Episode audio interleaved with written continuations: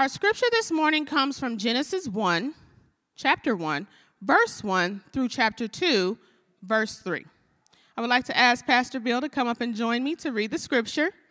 Let's hear the word of the Lord. In the beginning, God created the heavens and the earth. The earth was without form and void, and darkness was over the face of the deep. And the Spirit of God was hovering over the face of the waters. And God said, Let there be light. And there was light. And God saw that the light was good. And God separated the darkness, the light from the darkness.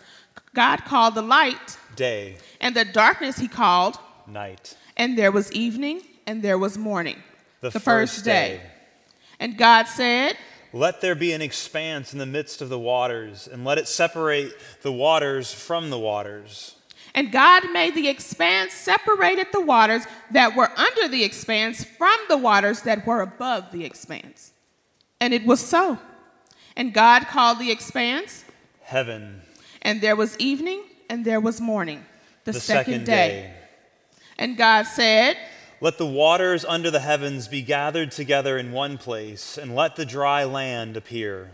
And it was so. God called the dry land earth, and the waters that were gathered together he called seas. And God, God saw that, that, it was, was good. good. And God said, Let the earth sprout vegetation, plants yielding seed, and fruit trees bearing fruit in which is their seed, according to its kind on the earth. And it was so. The earth brought forth vegetation, plants yielding seed according to their own kinds, and trees bearing fruit in which is their seed, each according to its kind. And, and God, God, saw that, it was good. And there was evening and there was morning, the, the third, third day. day.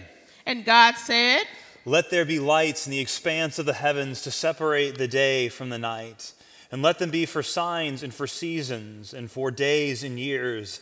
And let them be lights in the expanse of the heavens to give light upon the earth. And it was so. And God made the two great lights the greater light to rule the day and the lesser light to rule the night and the stars.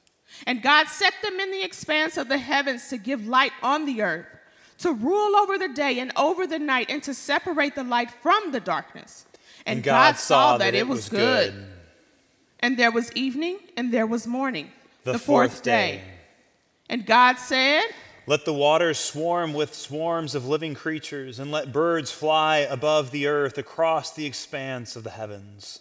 So God created the great sea creatures and every living creature that moves, with which the waters swarm, according to their kinds, and every winged bird according to its kind. And, and God, God, saw that, that it was good. good. And God blessed them, saying, Be fruitful and multiply, and fill the waters and the seas, and let the birds multiply on the earth. And there was evening, and there was morning, the, the fifth, fifth day. day. And God said, Let the earth bring forth living creatures according to their kinds, livestock and creeping things, and beasts of the earth according to their kinds. And it was so. And God made the beasts of the earth according to their kinds, and the livestock according to their kinds, and everything that creeps on the ground according to its kind. And, and God saw, that, that it was good. good. Then God said, let us make man in our image, after our likeness, and let them have dominion over the fish of the sea, and over the birds of the heavens, and over the livestock, and over all the earth, and over every creeping thing that creeps on the earth. So God created man in his image, and in the image of God, he created him. Male and female, he created them. And, and God, God, blessed them. them.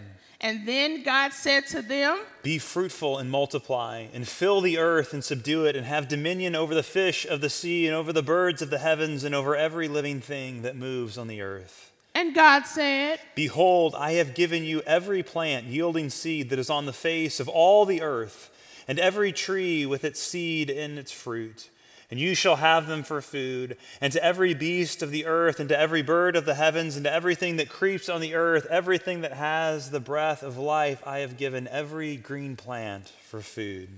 And it was so. And, and God, God, saw that everything, everything that He had made, and behold, it, it was, was very good. good. And there was evening, and there was morning, the, the sixth, sixth day. day. Thus the heavens and the earth were finished, and all of the hosts of them.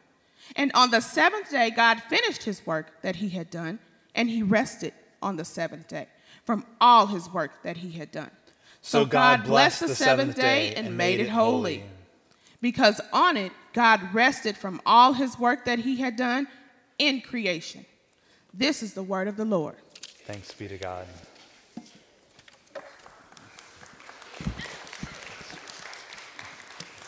Well, as we continue worshiping together, I'm going to ask that uh, God's Spirit, who hovered over the waters, would hover over us as a congregation and open our hearts and minds afresh to His Word this morning. Dear Father in heaven, we come to you in the name of Jesus, asking that by the power of your Holy Spirit, you would make these words of Genesis chapter 1 come to new life for us this morning. In Jesus' name. Amen. Well, it was late, and uh, maybe we had gone to a movie earlier in the evening. I, I can't remember, but whatever the case was, uh, me and a few of my high school buddies ended up at a steak and shake that night because it's open 24 hours and the coffee is cheap and they'll let you just sit there and drink coffee. And so that night, as a senior in high school, I was sitting there at Steak and Shake with uh, two of my best friends and, and another one of our friends who was a year ahead of us. So he had just uh, been spending time at college and he had come back for a visit and he had gone to KU to study anthropology and journalism. And as we were sitting there drinking cheap coffee at Steak and Shake that night, uh, the conversation turned toward sort of issues of, of faith and, and especially human origins, and uh, especially with Bob studying anthropology. And I don't know that Bob ever had a strong faith in high school. But whatever faith he had um, had sort of begun to evaporate once he had entered that program at KU in the anthropology department. He was incredibly gifted intellectually. He excelled in his anthropological studies. And, and as he did, again, that, that plausibility of, of a Genesis account of the origins of human beings, the origins of, of the universe as we know it, just began to seem foolish for him. Now, I, I know you're going to have to maybe stretch your, your imagination here a little bit, but when I was in high school, believe it or not, I was a little bit of a Bible nerd. And so, whenever these kinds of conversations would, would come up, uh, my, I was the one that my friends would always look to to say, like, well, Bill, like, what do you think? And I remember sitting there in that steak and shake, and Bob was laying out these questions and these arguments. And I remember my friend Tim and Ryan kind of looking to me, expecting me to be the one to sort of respond to these questions. And I, I sort of did my best, but I certainly wasn't convincing Bob. And I remember this moment when he, this sort of look kind of came over his face. It wasn't a, a mocking look, it was actually one of almost kind of pity. And it was, he, Bob, he was too nice of a guy to, to sort of mock me to my face. But the look kind of conveyed, like, Bill, you know, you're kind, you're thoughtful, you're sincere, but you're also kind of sheltered and backward. And if you take Genesis 1 as anything other than just a fable, uh, you, you, you've missed it. I wonder if you've ever been in a conversation like that or had a moment like that, maybe with a, a friend at school, uh, maybe a roommate in college, or, or maybe actually it's passages like this early on in the Bible that have kept you from being more public about your faith. That you've wondered, can, can I, I really be public about my faith if I don't know how to, to talk about Genesis 1 well? And this is certainly a passage that can confound and, and even embarrass Christians when they talk about their faith. But what I hope to show you this morning as we look at this text is that there is no reason to be embarrassed by this passage. Because the story of Genesis 1 is the story of a gloriously good God creating a gloriously good creation filled with gloriously good creatures. Genesis 1 is a narrative that puts love and generosity at the center of creation, that says we are not the product of violence, we are not the result of chance. It's better than that. It is so much better than that. And that's not embarrassing, that's good news. That's good news. The message of Genesis 1 is that a gloriously good God created a gloriously good creation.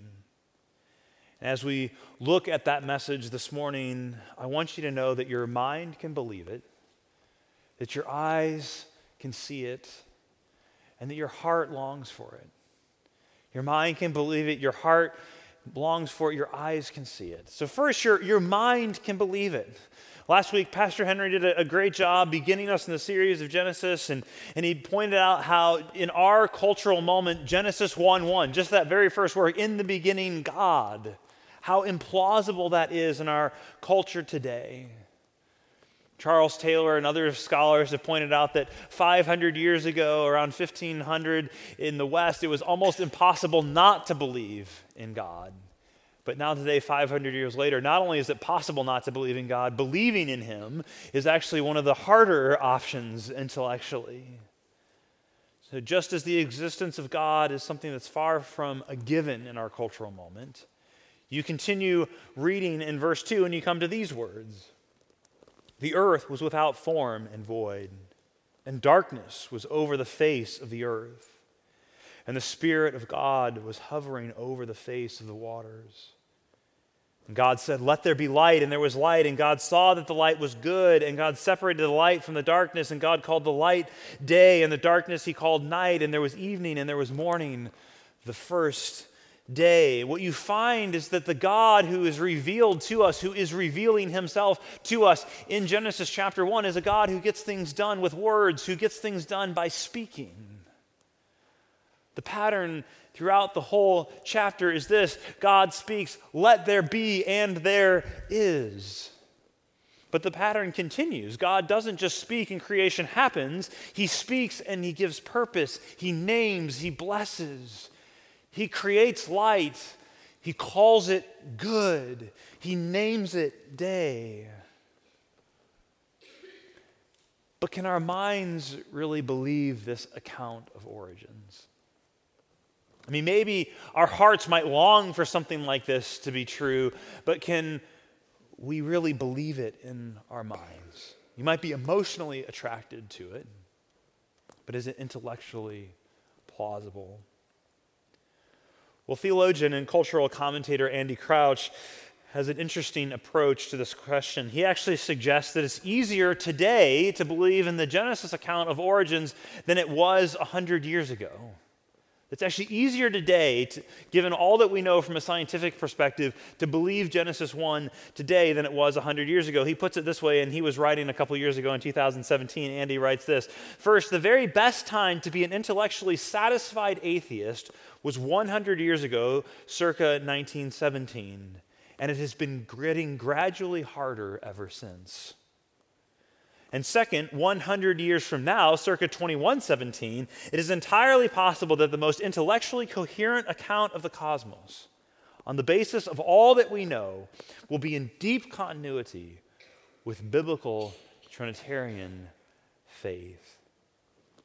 So, what does Andy mean by that? How can he make that statement, that claim? Well, he points out that the modern consensus in 1917 was that the universe had no origin, that matter was eternally existing, and that you explain the origin of human beings by evolutionary processes from this sort of eternally existing matter. But today, 100 years later, we have learned in the scientific consensus is that the universe did have an origin. And the best scientists and physicists of today would say, they, we, using our instruments and our study, we can look back and say this universe had a beginning point. The Big Bang Theory, that there was a moment when it wasn't here and then something happened and we have what we have today. There was an origin point. It's exactly what Genesis 1 suggests.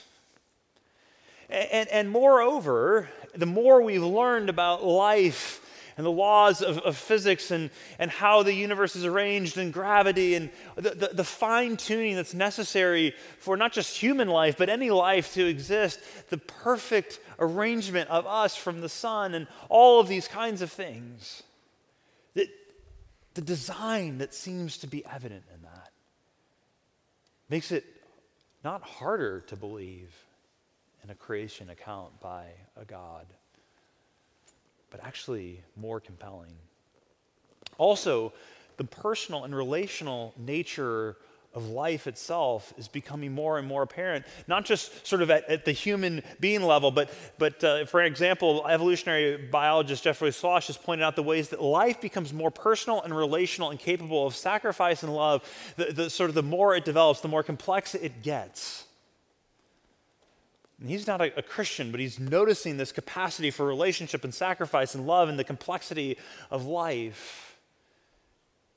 To which Andy Crouch asks the question is it actually possible that an impersonal world would give rise to persons? Does it not make far more sense to suppose that such a world is in some mysterious way not just capable of personhood, but defined by it? Not just capable of life, but defined by life. It's harder than ever to hold a purely naturalistic account of the world. And it's not just Christian theists who are making this point. Other philosophers are as well. For example, the book Mind and Cosmos, he does not come to a, a, a Christian perspective on this question, but pokes deep philosophical holes in a purely naturalistic account of the world. Now, this doesn't mean that there aren't challenges to the Christian biblical account, but the Christian account is becoming more plausible the more we learn and study scientifically, not less so. And there are a lot of, of Christians, as well as a lot of, of non Christian naturalistic scientists, who will claim to be able to tell you exactly how and when the universe was created. We have to remember only God was actually there in that moment, right? But actually that it's Christians who have the most intellectual options on this. Graham Cole, one of my favorite professors in seminary, pointed out that Christians actually have the most sort of intellectual freedom in this area. Right? If you are approaching the question of origins in a, in a university science department, you have one option open to you naturalistic evolution. That's it. But Christians throughout history have held all a variety of different ways of understanding how God might have done this, how long it might have took, what, how do we understand the, the, the literature of Genesis 1. Christians actually have more intellectual freedom and opportunity. The church is a place of greater intellectual openness and less intellectual tyranny than the academy on this question. And we have to remember, too, that science is the current consensus that's always open to change, right? Science is simply the current consensus that's always open to change. Just as an example of this, uh, consider Joseph Lister. So, 150 years ago, um, this is like 1880s, Joseph Lister is a, a doctor, surgeon, scientist out of England, began pioneering the concept of antiseptic surgery. The idea that you ought to, to wash your hands and your instruments, that germs are what cause infection, that dirty hands, dirty surgical instruments are actually what cause infection. 150 years ago, he was mocked, openly mocked, by the reigning scientific establishment of the day and medical community as those things are a waste of time. They don't do any good. Why bother washing your hands? It was actually considered a sort of, you, you, if you didn't have sort of your hands dirtied as a surgeon, you weren't really a good surgeon. That was just 150 years ago. That's really not that long ago. Where will we be at 150 years from now? Each generation, we tend to think that we've come to the, the apex of sort of knowledge and understanding of the world, right? But generation after generation, we make further advances, understand more of the world and how it works. What are the things that we hold as scientific fact in 2017 that in 2117 will be looked upon as foolish? It may not always be easy. And there will always be challenges, but your mind can believe this. Which is why there are so many Christians who work in scientific and medical and research professions, right? Because they know that deep down there isn't a fundamental contradiction between being a person of faith and having a, a, a scientific understanding and pursuit in the world and pursuing scientific inquiries. Many of you here, whether it's in the medical profession or others, work in that scientific realm. And we're so grateful for that. These are not fundamentally contradictory, and we need more, not less thoughtful Christians engaged in those important areas of study and research and application. A gloriously good God has created a gloriously good creation.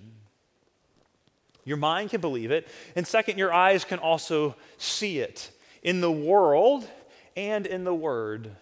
Your eyes can see it in the Word and in the world. Genesis 1 is a gloriously beautiful account of the origins of the universe with symmetry and order and wonder. And, and, notice if, you, if you've read Genesis 1, even as you heard us read it this morning, this, this patterning of the days. In Genesis 1 1, we have this, this big summary introductory statement that says, In the beginning, God created everything that exists. But then in Genesis 1, verse 2, we read that that creation, it's not yet ready for human habitation. It's not yet ready for human habitation. It's formless and empty, or formless and void. But God's Spirit is hovering over the waters, and glory is about to happen. God speaks, and light appears, day one. God speaks and sky appears day two. God speaks and dry land covered in lush plant life appears day three. You can see how this begins to unfold in the text. I think I have a, a, chart of this. But in days one through three, God is forming what was formless. And then you turn the corner into day four, and God is filling what was void or empty. Look at day four. God speaks, and light and dark of day one are filled with the sun and moon and stars. I love verse 16. And God made two great lights the greater light to rule the day, and the lesser to rule the night, and the stars. It's just, it's almost a throwaway the sun and the moon, and then, oh, by the way, and the stars. Just like that.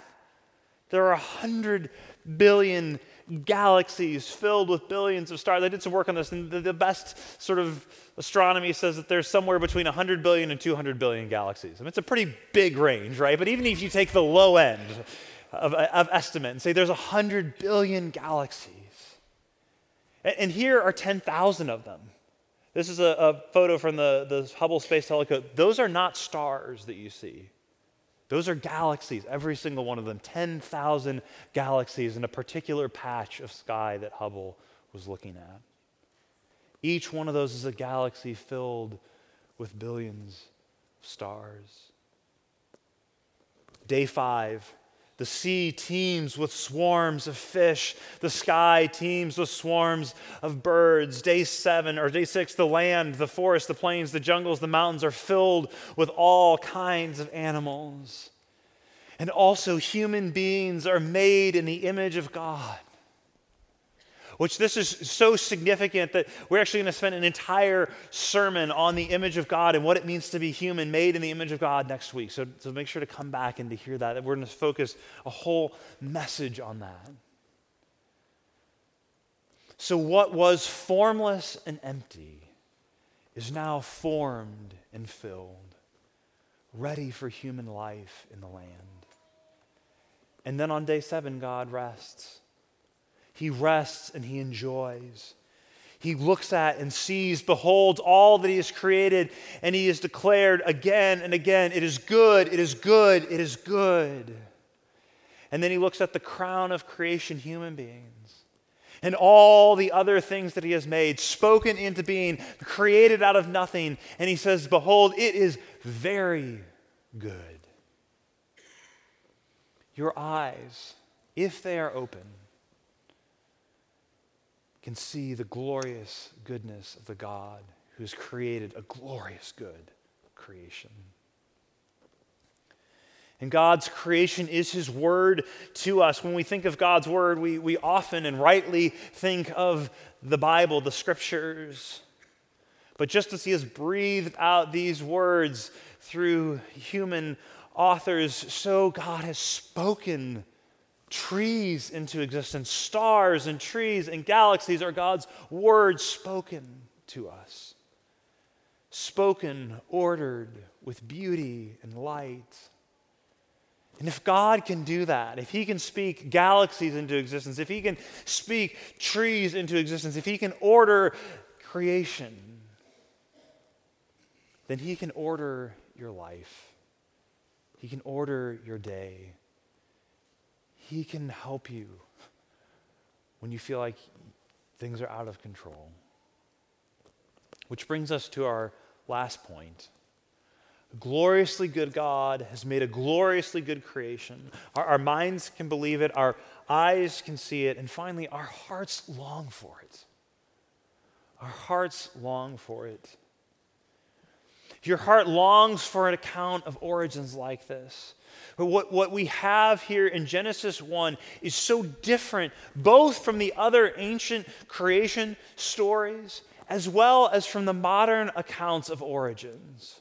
Right? And, and, Pastor Henry did a little bit of this work for us last week, but when you compare Genesis 1 and 2, the account of origins that, that Moses is writing under the inspiration of the Holy Spirit, it is so different from the surrounding nations of Israel. It's so different from the Egyptians where they had been enslaved for 400 years. It's so different from the accounts of creation in the Canaanite area where they were going to be headed. God is giving them a picture of this is, this is different than anything else.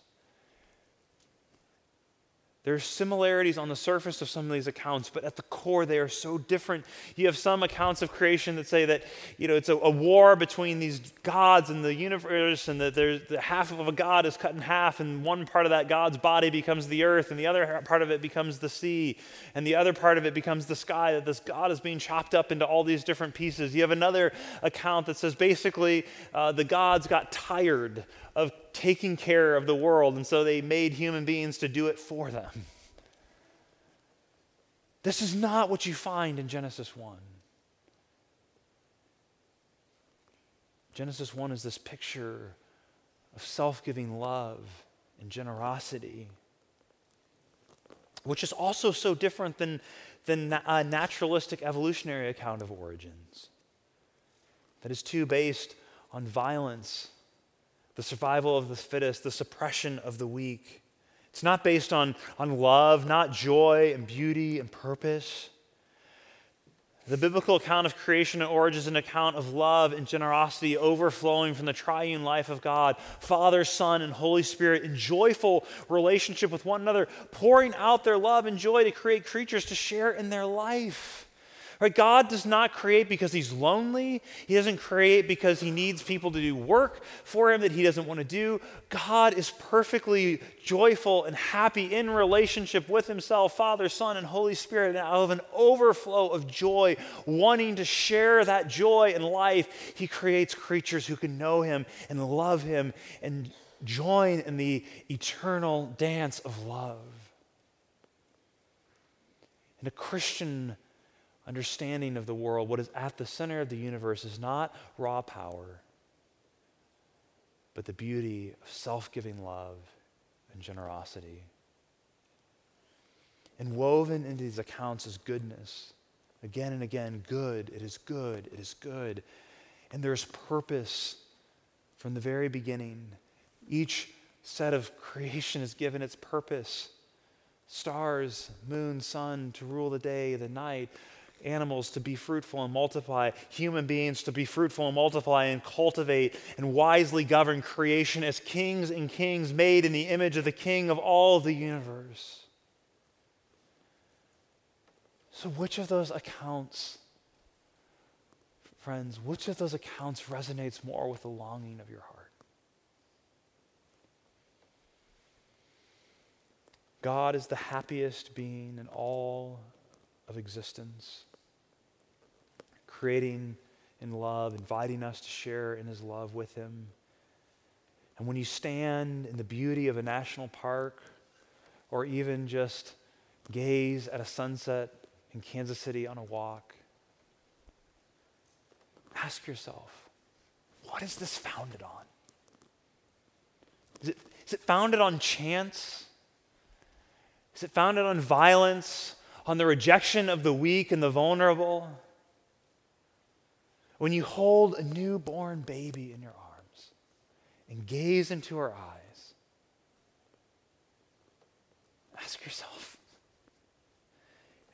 Is, is all that is here time plus chance plus matter? Or is there something more? What does your heart long for? Everything that is good and true and beautiful finds its origin here in Genesis 1. And when we get to Genesis chapter 3, we're going to also discover the origin of evil and brokenness that is in our world. We'll get there in a few weeks. But all the, the good that we long for is here in Genesis 1. Okay, but what does this all mean for us tomorrow? What does this mean for you tomorrow on Monday when you go to school, when you go to work, when you go to whatever it is that God has called you to be doing this time tomorrow? What does it mean for you then? Why does it matter on Monday that a gloriously good God has created a gloriously good creation? Let me just give us a couple of quick ideas on this. Uh, first, it matters because it orients you in the universe. Who are you? Who are you? I want to suggest that you are not a consumer who lives in a store whose life is defined by buying and selling and getting stuff. You are not a consumer living in a store. You are not just an animal reproducing your genes in a survival of the fittest context. You are not just a voter living in a political universe seeking power. You are a creature living in a creation. That's who you are. You are a creature living in a creation.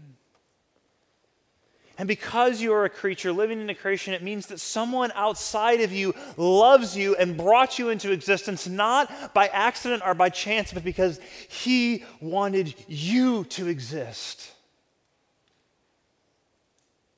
You are a creature loved by the God of the universe, not here by accident. You are a creature living in a creation. And because you are a creature living in a creation, it means that someone outside of you also defines good and evil. There is a creator who again and again defines what is good for us in Genesis 1. It is good, it is good, it is good, and who will call evil evil as well. God is the one who declares what is good. God is the one who declares what is evil. We as creatures look to him for the definition of good and evil, of right and wrong, of beauty and truth. You are a creature living in a creation, so ultimately you are not your own. You don't get to decide on your own what to do with your body or your time or your money. You are a creature made in love by a creator. And you belong to a loving, self giving creator who knows your best and will, if you trust him, lead you into goodness and life. And when that happens, you respond with worship and joy, delighting in the creation and in the creator. You are a creature living in the creation, so respond by enjoying the creation and by enjoying through the creation the God who made it all. In her wonderful little book, The Liturgy of the Ordinary, Tish Warren writes this. Tish says this When we enjoy God's creation, we reflect God Himself. God does not stoically pronounce creation good like a disinterested manager, check, manager checking off the quality checklist so he can clock out early. God delights in the perfect acoustics of ocean waves, swoons of the subtle intensity of dark chocolate, and glories in robin's eggs and peacock calls. Never forget that you are a creature living in a creation. Never lose your wonder of the world in which you are made and the wonder of who you are as a human being made in the image of God. But it's so easy for us to lose our wonder. It's so easy for these things to become dull, for the creation to become monotonous to us. Right? When you, if you're around little kids, if you're, if you're a teacher, if you are a parent or a grandparent or aunt and uncle, if you're around little kids at all, right, you know that everything is amazing to little kids. Graham, our six month old baby, just looks at his, his uh, five year old sister with this look of like, What are you going to do next? You're amazing. I mean, she just stares at it. With little kids, it's everything is amazing. But as adults, we begin to lose our capacity for wonder. Never stop responding to the in worshipful wonder to the Creator who has made you and given you such a glorious creation in which to live. And no one has put this better than G.K. Chesterton. Uh, Chesterton, who wrote uh, in the early 1900s, he wrote what I'm about to read for you in, in 1909, right about that time when Andy Crouch said it was the time that you could most easily be an intellectually satisfied atheist. G.K. Chesterton recovers his faith and he writes a classic book called Orthodoxy. And in it, he says this He says, A child kicks his legs rib- rhythmically through excess, not absence of life. Because children have abounding vitality, because they are in spirit fierce and free, therefore they want things repeated and unchanged. They always say, Do it again.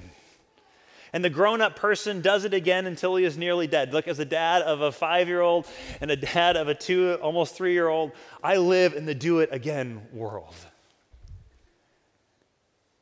They always say, do it again until the grown up person does it again until he is nearly dead. For grown up people are not as strong enough to exalt in monotony. But perhaps God is strong enough to exalt in monotony. Take a look at this. It is possible that God says every morning, do it again to the sun, and every evening, do it again to the moon. It may not be automatic necessity that makes all daisies alike. It may be that God makes every daisy separately because he has never gotten tired of making them. It may be that he has the eternal appetite of infancy. For we have sinned and grown old, and our Father is younger than we. And Chesterton is right. We have sinned and grown old. We worship God's creation rather than Him as creator. And when we began to do that, when we began to define right and wrong on our own apart from Him, worshiping our own sense of self sufficiency, then order and chaos and death entered into the good world that God had made.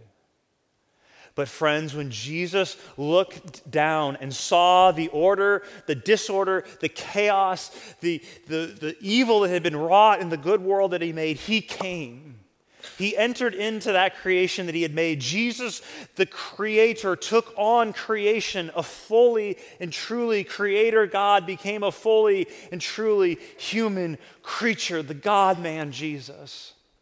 And on the cross, the one who formed all of creation was deformed and destroyed. The one who filled all of creation with life and glory was emptied and poured out for you. The one who designed the foot washed the feet of his disciples and later felt the nail pierce his feet.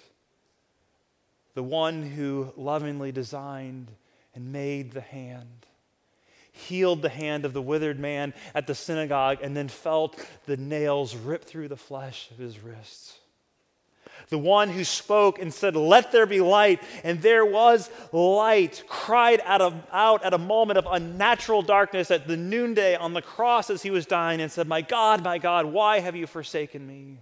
The one who gave life to all gave up his life so that all who believe in him might never die and be able to live again.